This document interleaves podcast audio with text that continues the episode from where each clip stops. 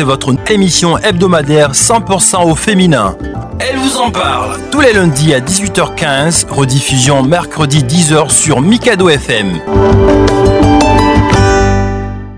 Fidèles auditeurs de Mikado FM, bonjour, bonsoir, bienvenue. Nous sommes dans les festivités du 21 septembre. Chaque année, cette date célèbre la Journée internationale de la paix, occasion pour le secrétaire général de l'ONU d'appeler les peuples à cesser les hostilités et promouvoir les activités d'éducation et de sensibilisation à l'établissement d'un cessez-le-feu mondial. C'est un extrait du discours d'Antonio Guterres à l'occasion de la célébration du 21 septembre. Le thème 2022 est Mettre fin au racisme, bâtir la paix.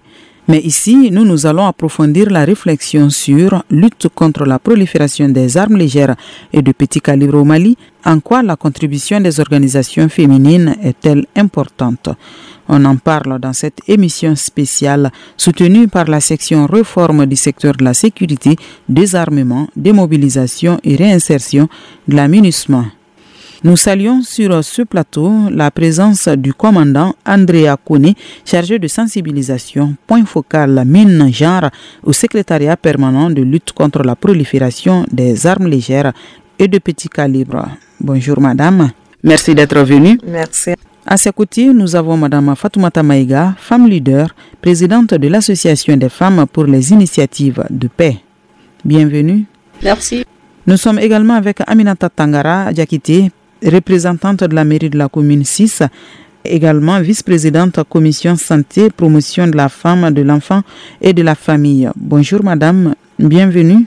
Moi je suis Assasa Kiliba avec l'appui technique de Dieudonné Elle vous en parle Chers invités, les échanges portent sur la contribution des organisations féminines dans la lutte contre la prolifération des armes légères et de petits calibres au Mali. C'est un thème d'actualité, c'est vrai. Euh, les armes circulent au Mali, en ville comme en campagne. Là-dessus, il n'y a pas de doute. Euh, Bamako même est devenu plus dangereux que les localités en crise. Mais aussi les tueries massives depuis 2012 n'arrangent rien à la situation déjà précaire sur le terrain. Première question, Qu'est-ce qu'une arme légère et de petit calibre? Je donne la parole au commandant Andrea Kouné, qui est la chargée de sensibilisation, également point focal mini-genre au secrétariat permanent de lutte contre la prolifération des armes légères et de petit calibre.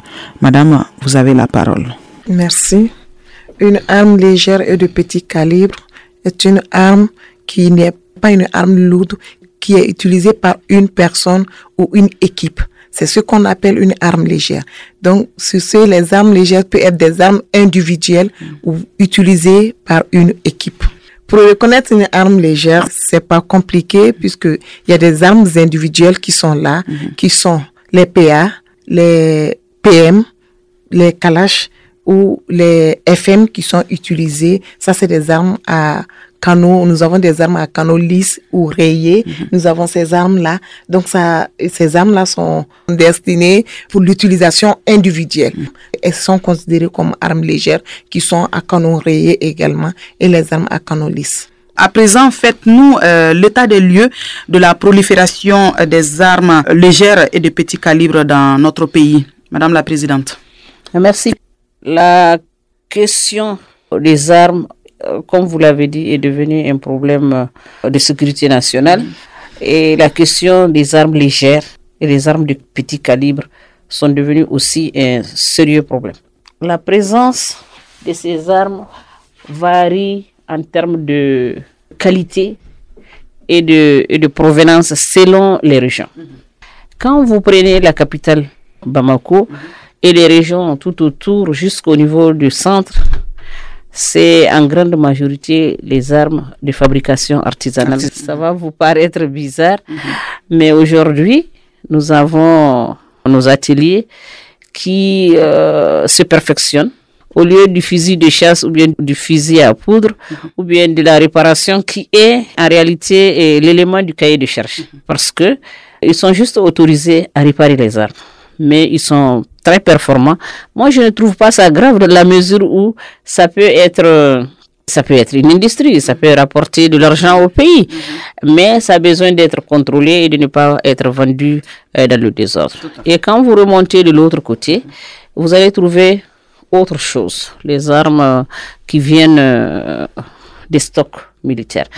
le cas du Mali s'est aggravé de 2012 à maintenant avec le retrait des forces de défense et sécurité des bases les plus importantes du Mali. J'ai l'habitude de dire aux gens, la base de Kati, elle est importante en termes démographiques. Il y a plus de militaires à l'intérieur de la base de Kati.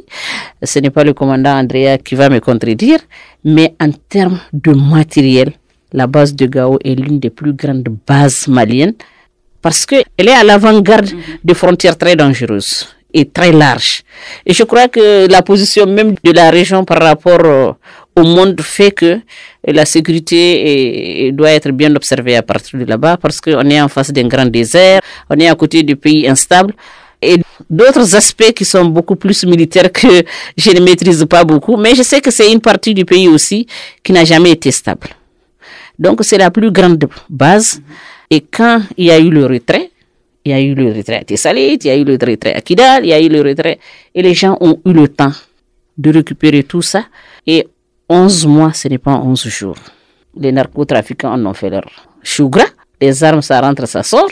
Le trafic de la drogue a eu des bons moments. Ça peut choquer, hein?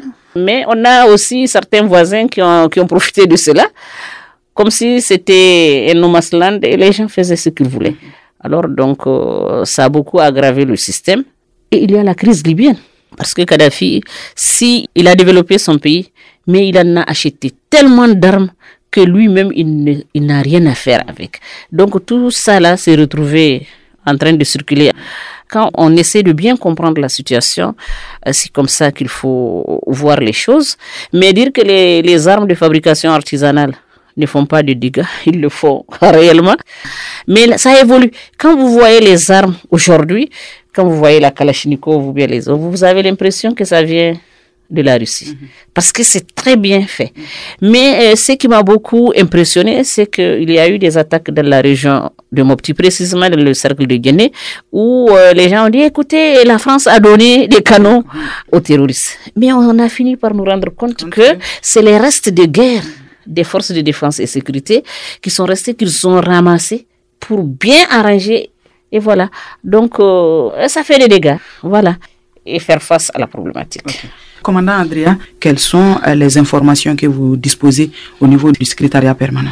Euh, Nous avons assez d'informations sur cette prolifération des armes légères, puisque dans le temps même, c'est l'État même qui a eu, un moment donné, à distribuer des armes aux habitants pour leur propre défense. Sécurité. Oui, propre sécurité. Il y a d'autres qui ont profité de ça pour utiliser ces armes encore pour d'autres fins.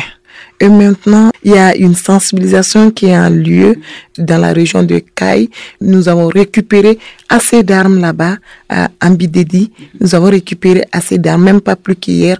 Il y a notre équipe qui était là-bas pour euh, vraiment l'installation d'une banque de céréales pour pouvoir vraiment changer l'activité de ces gens-là qui c'est des armes, il y a d'autres qui sont venus de d'autres horizons, il y a d'autres qui sont de la fabrication artisanale. Mhm les armes circulent au Mali et en grande quantité. Je passe à, du côté de Madame Aminata Tangara Diakité. Alors, selon vous, faut-il vraiment s'inquiéter euh, de la prolifération de ces armes au, niveau des populations? On doit vraiment s'inquiéter? Oui, et merci tout le monde. Je suis là en tant que représentante de la collectivité. Mhm. Je préfère m'exprimer en bambara pour donner des explications à la base. Mhm. ne bɛ se ka min fɔ nin ko in na o ye maramafɛn yɛrɛ fɔlɔ yɛrɛ sigida la a cayara kana caya o maramafɛn ka kan mɔgɔ bolo mɔgɔ min b'a dɔn maramafɛn ka kan mɔgɔ bolo mɔgɔ min b'a a minɛkun dɔn donc n'an y'a ye sigida la surtout là où nous sommes.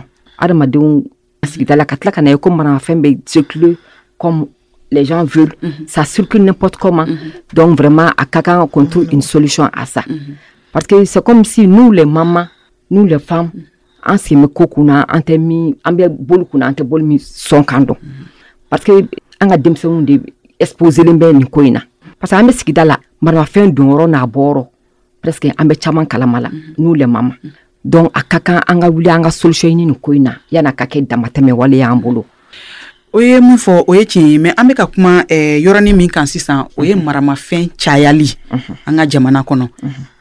Ne bɛ dɔ kalama la parce que a cɛya tɛ kɛ fɛn wɛrɛ ye maramafɛn bɛ ka tiɲɛni minnu kɛ a kɛcogo tiɲɛni kɛcogo o b'a yira k'a fa cayara. Fa cayara. Mali yɛrɛ kɔnɔ. Mali kɔnɔ. Mhm. Mali kɔnɔ Bamakɔ kɔnɔ a warala. A cayara yɛrɛ de. E bɛ se ka e se ka ɛ, jumɛnw fɔ an ye ni maramafɛn sɔrɔla o kɛnɛ ninnu kan? Bon maramafɛn sɔrɔla kɛnɛ dɔw kan minnu b'a yira k'a fɔ a cayara. Je donne l'exemple école-sow kɔnɔna na. An bɛ denmisɛnninw bila ka taa ekɔli la de pour que u ka kalan kɛ pour une bonne éducation. Donc an bɛna ye école-sow la tuguni an bɛ maramafɛnw ye marafɛn minnu man ka ye kalanso kɔnɔna na. Donc o b'a yira k'a fɔ a cayara. Sugu kɔnɔnaw bɛ ten nɔ. Fo ka na se mɔgɔw bɛ se ka dankari ɲɔgɔn na o fɛn ninnu na. Donc o b'a yira k'a fɔ a cayara. Maramafɛn bila yɔrɔ bɛ yen a D'accord. sɔrɔ yɔrɔ bɛ yen. Je passe du côté de la présidente de euh, l'AFIP, l'association euh, des femmes pour les initiatives euh, de paix. Madame la présidente, euh, je reviens avec euh, la même question. Aujourd'hui, faut-il euh, vraiment s'inquiéter de cette prolifération? Malheureusement, oui. Il y a lieu de s'inquiéter. Si en- entre de 91, 97 jusqu'à 2010, 11, euh, on parle de problématiques d'armes dans les régions dites du nord, qui sont les régions de Tombouctou, Gao, Kidal. Et même là, les armes sont détenues par des groupes bien connus. Mais aujourd'hui, ce n'est pas le cas. L'arme est devenue un moyen de subsistance.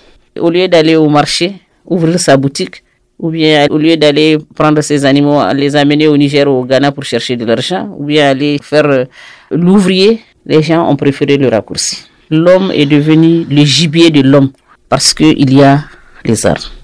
Madame le maire a parlé du cas des écoles, ce qui est même très grave.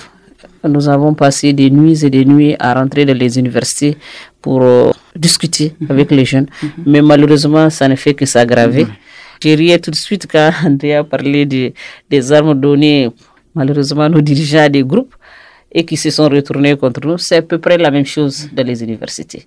Les universités et les domaines scolaires sont devenus des cas de gestion violente des positionnements politiques, malheureusement. Ouais.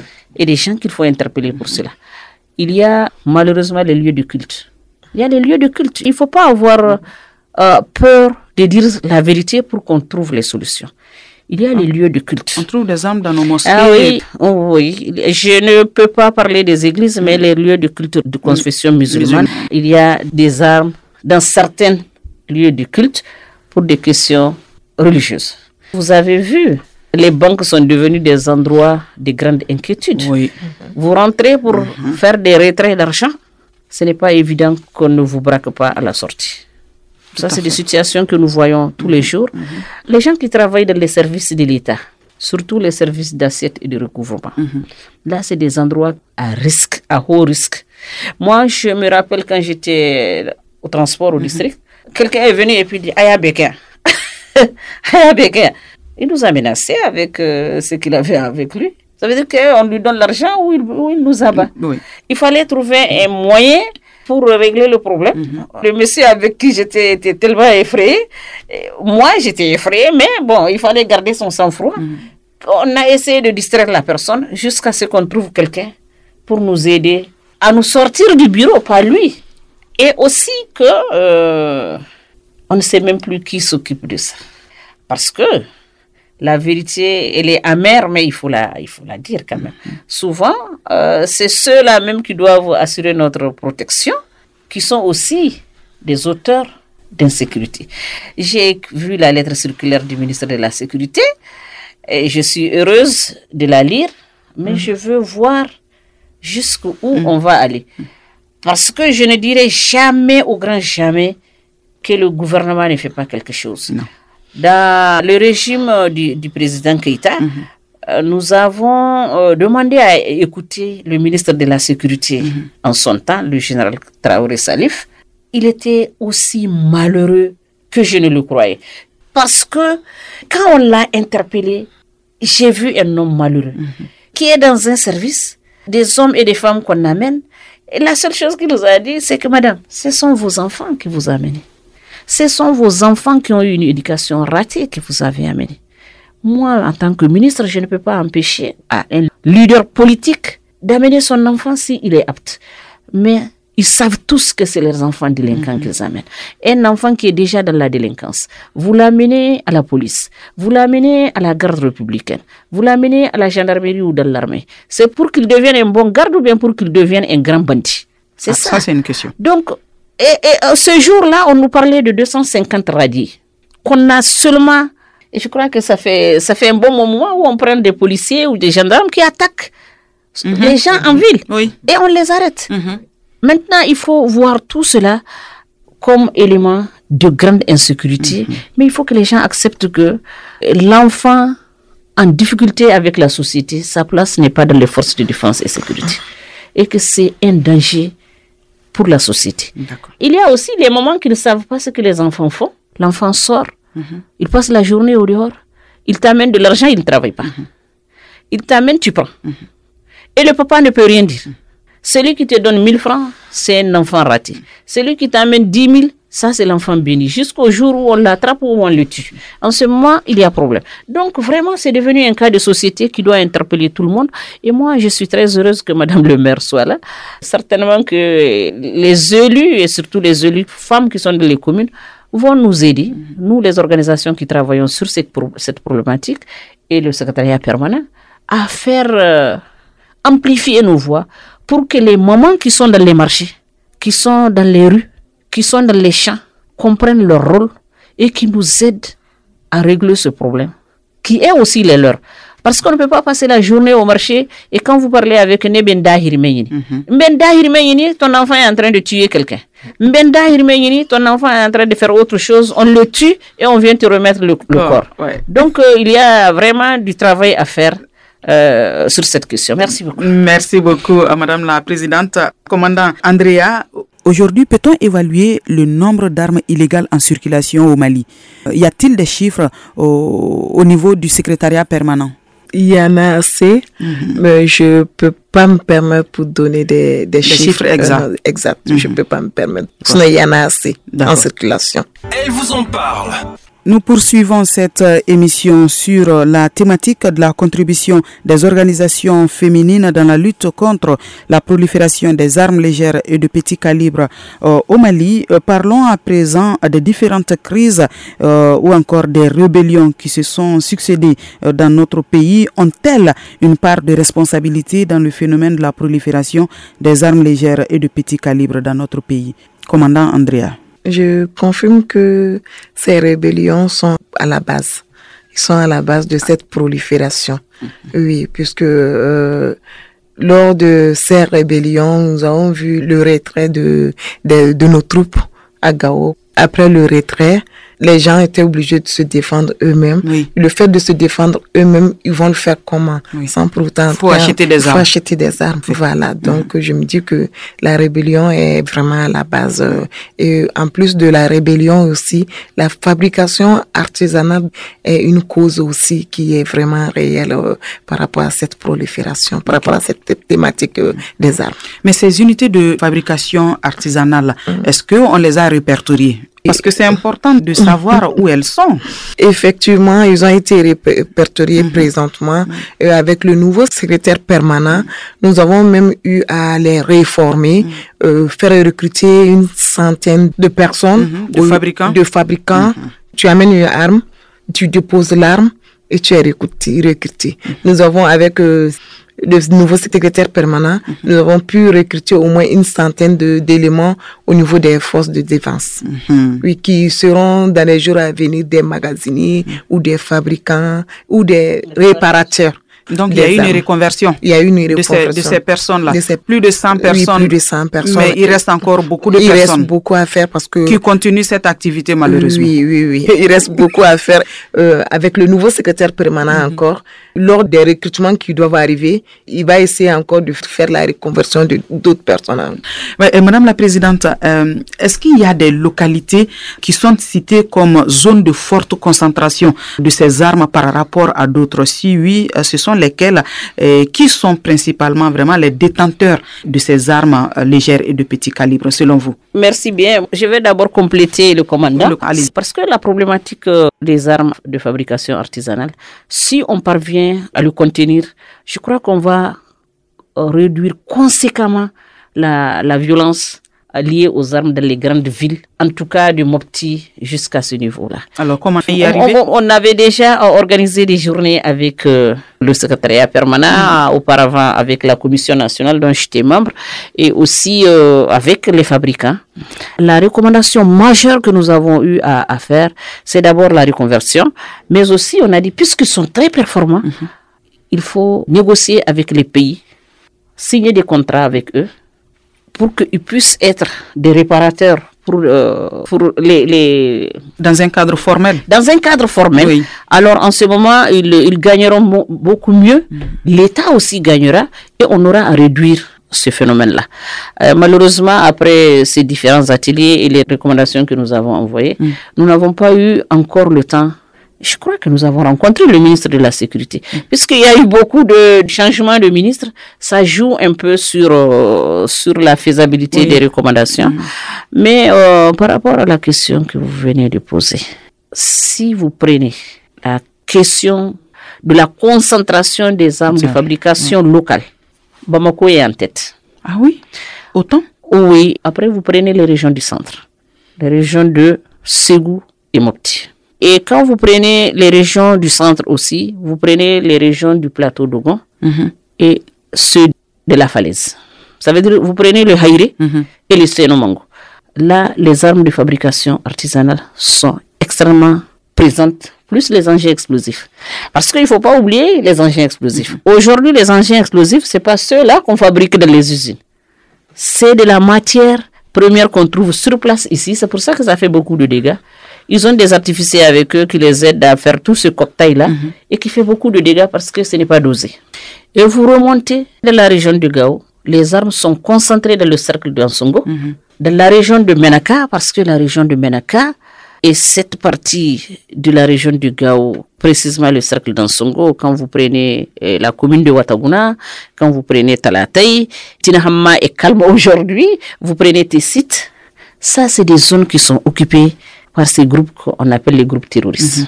Et malheureusement, c'est les deux groupes qui sont présents.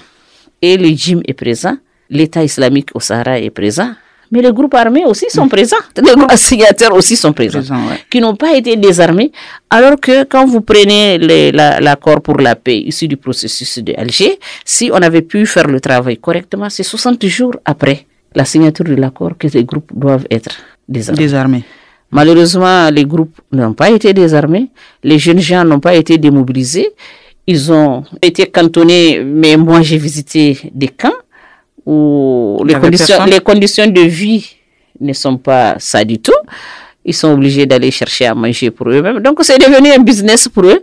Et maintenant, il y a aussi le cercle d'intilite où il y a cette histoire de l'or satanique, parce que mhm. moi c'est comme ça que j'appelle cette histoire de l'or de Tahaka, qui a fait affluer du monde, et du monde qui vient avec les armes. Des gens qui n'hésitent pas à tirer sur les forces de défense et sécurité. Des hommes armés qui, même le groupe armé, ceux qui se font appeler terroristes, n'osent pas les agresser. Parce que c'est des hommes qui ont une culture de violence. Mhm. Quand vous prenez les Soudanais qui sont là-bas, personne n'ose les toucher. C'est eux qui sont responsables de la restauration et tout de Barkhane pendant tout le temps que Barkhane était là-bas.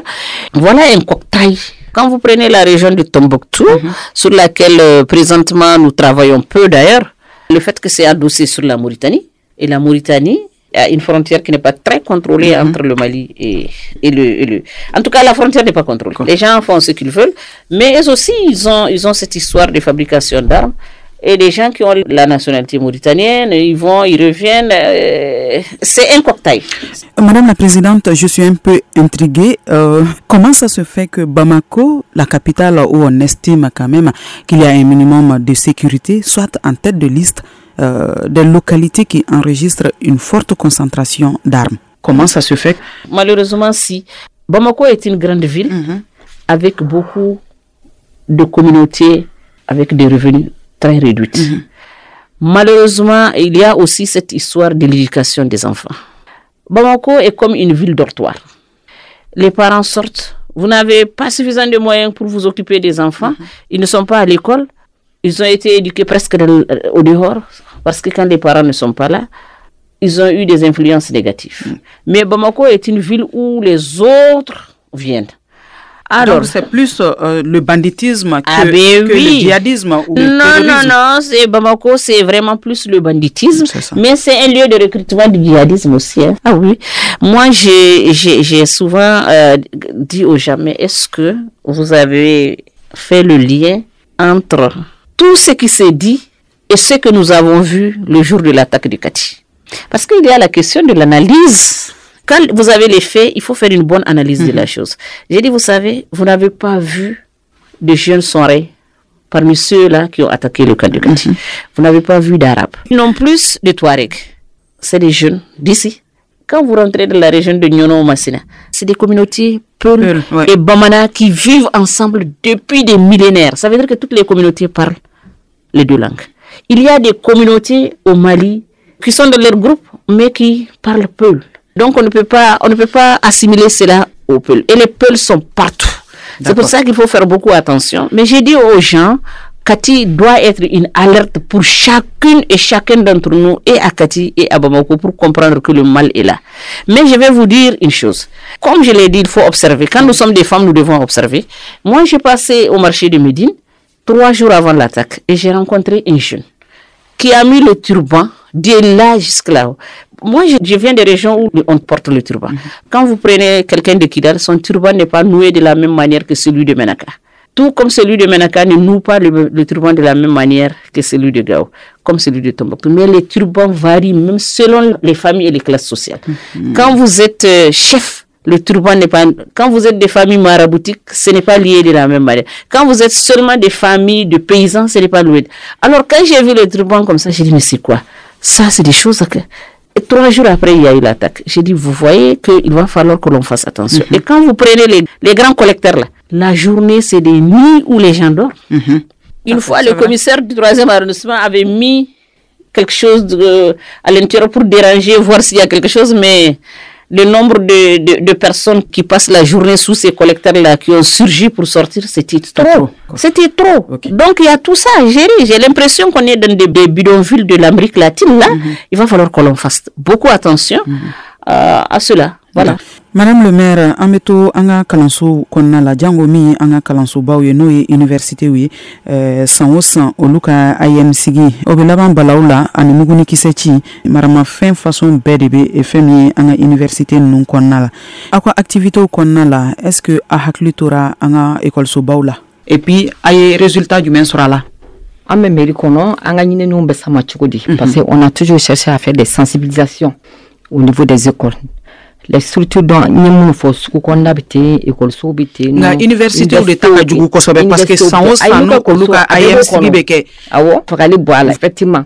Bon an bɛ sensibilisation kɛ quartier kɔnɔ en général. On sensibilise pour que mɔgɔw k'u hakili to denmisɛnninw na denmisɛnninw ka éducation surtout. Parce que nin bɛɛ bɛ daminɛ n'o de ye fɔlɔ mais est ce que aw sera an ka lɔgɔlisoba ninnu ma université an y'a fɔ cogo min bon an ma se université ma mais an bɛ a kɛ base la quartier kɔnɔnaw la parce que y'o kɔnɔna o y'a bɛɛ de ye an ye denmisɛn fitininw de ta ciblé fɔlɔ quoi. Les premiers cycles les seconds cycles. Mm -hmm. parce que olu de ta jugalen bɛ u bɛ zuɲɛ i b'a dɔn n'i ko arme arme légère i bɛ se k'a fɔ zuɲɛ ninnu ni fɛnw de ye parce que u b'u bila état dɔ la état min n'i bɛ bɔ i cogo la yɛrɛ de fɔlɔ donc i b'o de kɛlɛ depuis la base. Faut lutter contre ça d'abord. Mm -hmm. Le fait que vous êtes excitant, drogue, là mon noy. Bon donc n'u bɔra cogoya la u bɛ se ka maramafɛn ta ka banali kɛ n'a ye ka fagali kɛ n'a ye cogo min ka d'u ye mais c'est après que u bɛ na raison na u b'a dɔn k'a fɔ u ye min kɛ o b'a sɔrɔ a kɛra baara ye ka ban donc il faut que an ka base in de labɛn fɔlɔ n'o ye sensibilisation ye ka denmisɛnninw la faamuya ekɔliso kɔnɔ k'u la faamuya sigidaw la u bɛ sɔrɔ yɔrɔ yɔrɔ hali ka fɛn ninnu les maxi vacances ni fɛn ninnu k'a ɲini k'a ko o kɛnɛw kan. Parce que c'est laban c'est récent u bɛ lamɛnni kɛ ka ɲɛ an bɛ se ka fɛn u ma ka se ka baara kɛ n'u ye pour que k'u hakili sigi. K'a dɔn k'a fɔ u bɛ min na denmisɛnya kɔnɔna na yɛrɛ tiɲɛ dɔrɔn de ye nin ye. Donc an kɔni mairie mairie kɔnɔna na an b'o ɲini k'o de kɛ chaque fois an ka basew la. a sera ka se lɔgɔliso joli la. an ye ekɔliso damadɔ kɛ komi ekɔliso caman t'a la ka kɛ. Mais an bɛ fɛ k'a ɲini halisa avec nos partenaires an bɛ ka partenaires ɲini minnu bɛ se k'an dɛmɛ a la pour an ka continuer ka kɛ parce que c'est quelque chose qui doit être continuel mm -hmm. parce que tant que fɛn ma jigin si possible k'a ban sensibilisation man ka dabila parce que san kelen i bɛ se ka na eh, san kelen san san tan ɲɔgɔn na i bɛ denmisɛnnin lafiya ni fɛn dɔ ye n'a kɔrɔbayara f'i ka continuer donc plus l'âge avance plus sensibilisation fana kan ka bonya ka taa n'o de o âge de pour au cas toujours je suis menacée nkan ka dɔn ni ayi la n man ka nin kɛ ni ayi la man ka nin kɛ ayi la man ka nin kɛ d'accord. Donc an bɛ eh, mairie kɔnɔ o de la ok. À côté de notre population. Merci beaucoup madame le maire. Euh, commandant Andrea Kone. Pour compléter. D'accord, pour compléter, euh, Madame le maire, Madame euh, le surtout maire. par rapport toujours à cette situation euh, de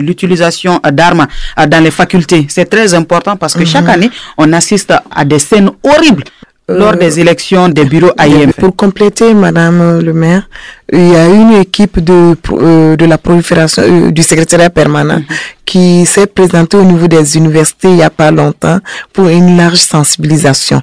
C'est vrai, je ne faisais pas passer fait euh, au début de, de l'année. Je ne faisais pas partie de l'équipe puisque j'étais occupée pour d'autres choses, mais j'ai vu les images et autres. Nous avons eu Est-ce à que ça a été impactant oui, ça a été impactant. Eux-mêmes, ils ont compris. Voilà, il y a d'autres même qui ont décidé de de passer à autre chose. Puisque l'équipe, oui, l'équipe a, a vraiment insisté ce jour-là. Ils étaient épatés eux-mêmes. Voilà. Donc, c'est pour compléter ce qu'elle elle a dit. Déjà, au niveau des universités, nous, nous avons pris des mesures par rapport à ça. Hi.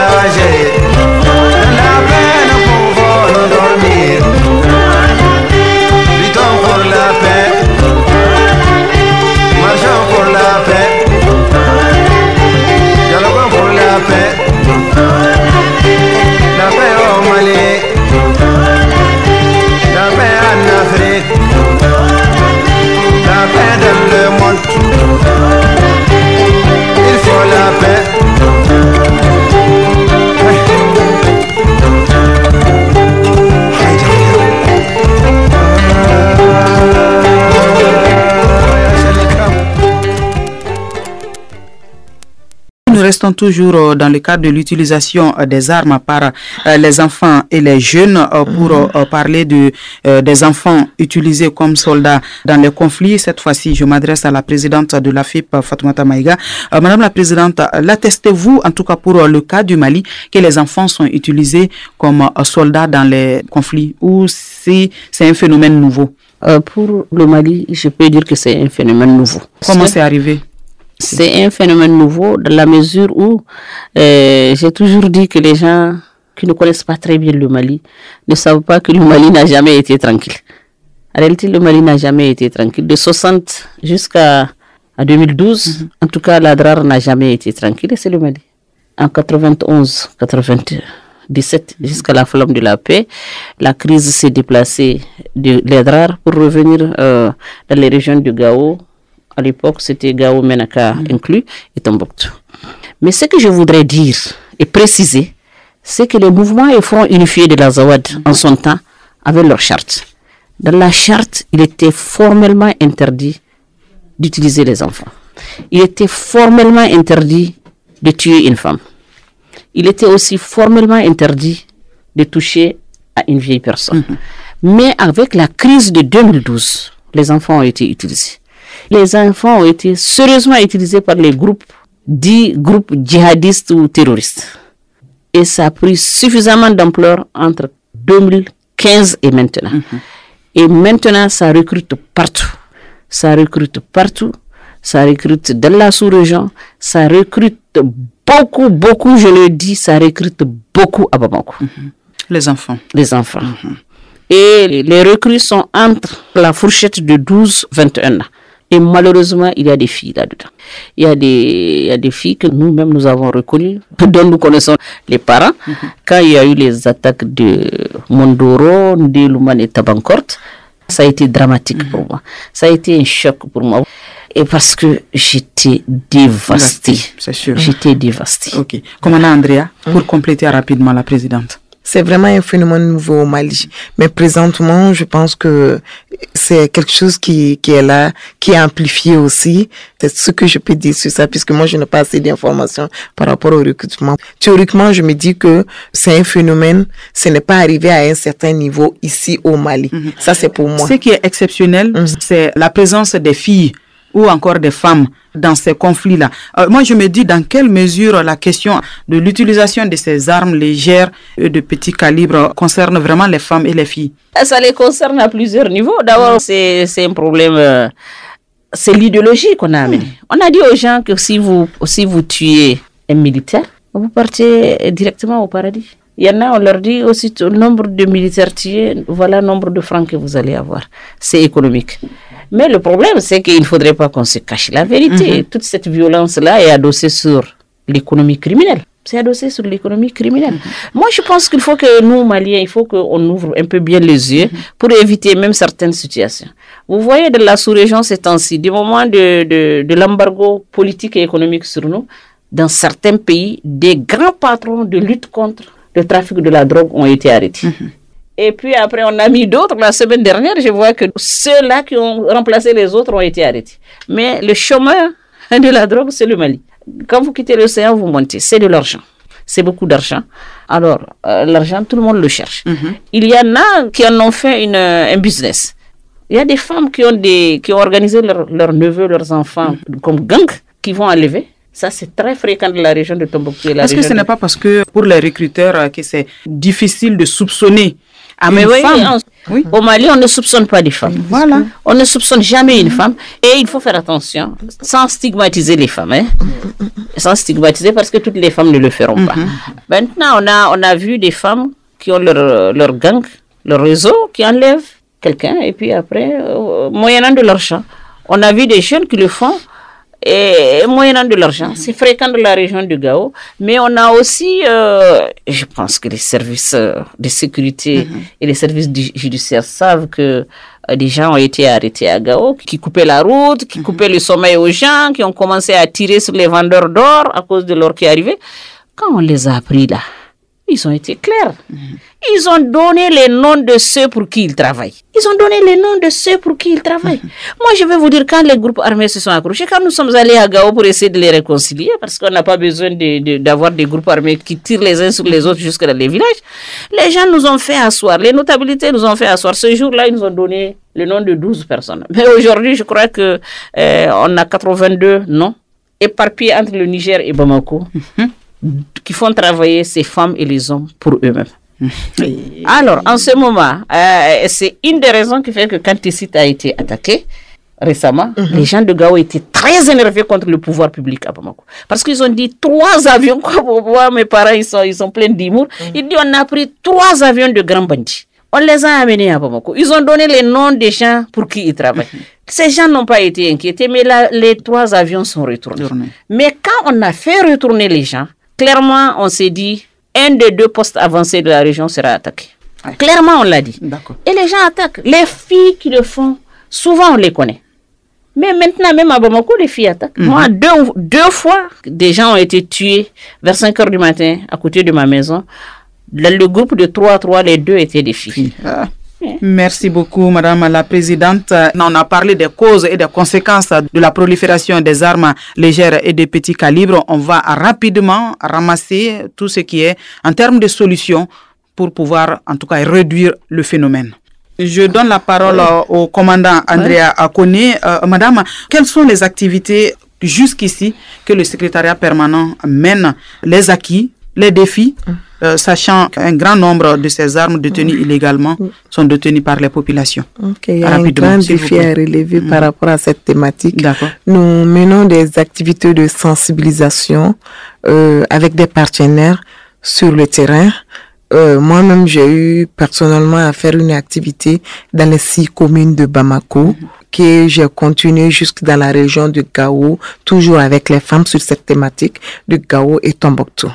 Donc, euh, lors de ces activités, ces activités de sensibilisation, nous échangeons avec les dames, les femmes, les jeunes filles, afin de les faire savoir que elles peuvent être victimes en tant qu'acteurs. Mhm. Donc, c'est à elles maintenant de savoir vraiment éviter cette situation. Je m'en vais euh, juste donner un exemple. Un militaire tué peut être la femme et le mari, le père, le grand frère ou le petit frère de une femme. Mhm. Et s'il s'avère que c'est ce dernier qui était le soutien de cette famille, ça va amener beaucoup de choses. la famille va perdre. Donc, euh, nous menons vraiment une large sensibilisation par rapport à ça avec nos partenaires euh, sur euh, cette thématique. Madame la Présidente, comment peut-on, du point de vue du genre, mieux sensibiliser à la question des armes légères? Bien, moi je pense que le premier défi à, relever, c'est le défi politique. Hein. Ah c'est le défi politique. Oui, mhm. c'est le défi politique parce que la problématique des armes légères a été portée par le Mali en 1996. Et c'est le Mali qui a fait appel à la communauté internationale pour l'aider à résoudre ce problème. justement, c'est comme ça que euh, on a fait comprendre au président Konaré, il ne faut pas que ça soit seulement le Mali, mais il faut étendre. Et c'est les documents du Mali qui ont servi à l'Union, aux Nations Unies, à élaborer son plan d'action. Ah, voilà. Voilà. Mhm. Donc, le portage en ce moment était à un haut niveau. Oui. Le discours politique était à un haut niveau. Mhm. Aujourd'hui, le portage est revenu au ministère de la Sécurité, ce qui n'est pas bon pour un pays qui est dans cette situation. Et même si ça restait auprès du président de la République, ça a diminué d'intensité aussitôt que le président Konaré a quitté le, le pouvoir. Mhm. Et ce n'est pas bon. Parce que quand le président Konaré a quitté, aussitôt que la danse, les, les, les, les, la, le portage politique a baissé d'intensité, le Mali s'est retrouvé très bas à l'échelle. Donc les partenaires sont partis. Les partenaires qui aident le Mali dans, la, dans, dans, le portage mhm. sont partis. Et nous avons rencontré beaucoup au Ghana et dans les autres pays.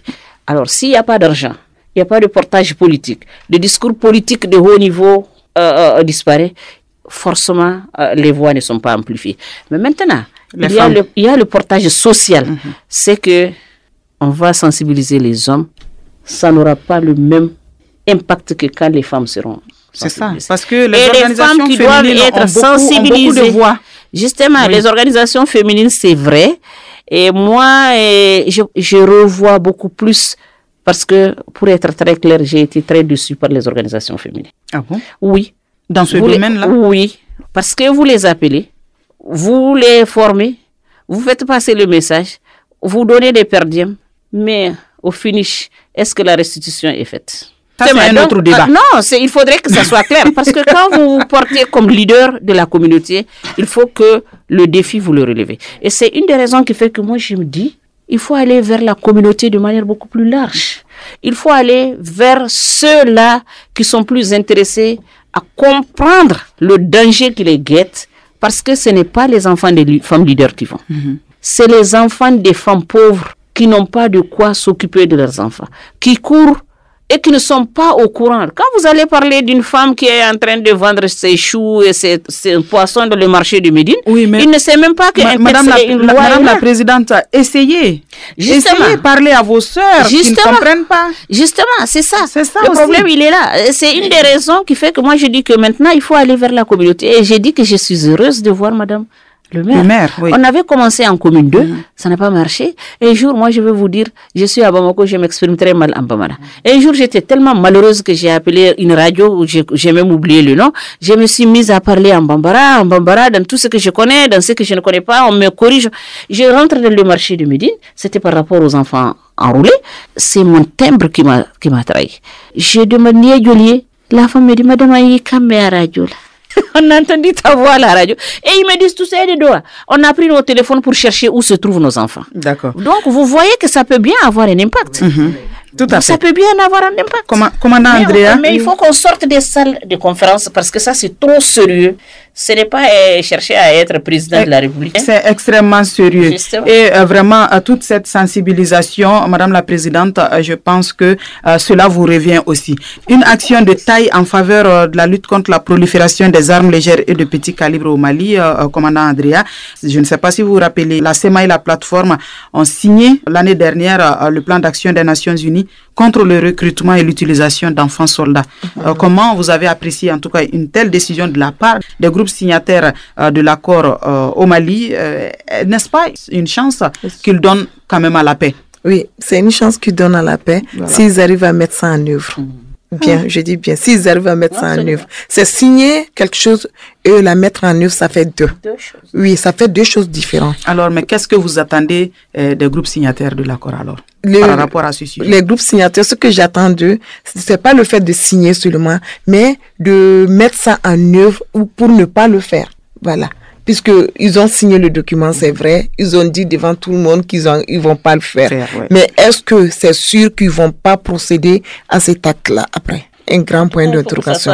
Il faut que ça soit respecté, qu'ils essaient de respecter leur Alors, nous sommes à la fin de cette euh, émission, mesdames et messieurs. Nous vous remercions d'être euh, venus. Nous parlions aujourd'hui de la lutte contre la prolifération des armes légères et de petit calibre et la contribution euh, des femmes du Mali dans cette lutte, tout comme les stupéfiants ou encore la corruption. La lutte contre la prolifération des armes légères doit être une priorité absolue. Ce n'est pas la valeur des armes qui circulent qui compte, mais plutôt les conséquences de cette circulation illicite sur tous les domaines du développement socio-économique euh, du pays. Euh, Nous remercions le commandant Andrea Kone, chargé de sensibilisation, point focal mini-genre au secrétariat permanent de lutte contre la prolifération des armes légères et de petit calibre, à Madame Fatoumata Maïga, femme leader, présidente de l'association des femmes pour les initiatives euh, de euh, paix, et à Madame le maire Aminata Tangara Diakité, vice-présidente commission santé, promotion de la femme, de l'enfant et de la famille, représentant la mairie la commune 6. Euh, J'espère que tout est bien dit. Nous vous remercions encore une fois d'être venus. À très bientôt sur Mikado FM. Elle vous en parle.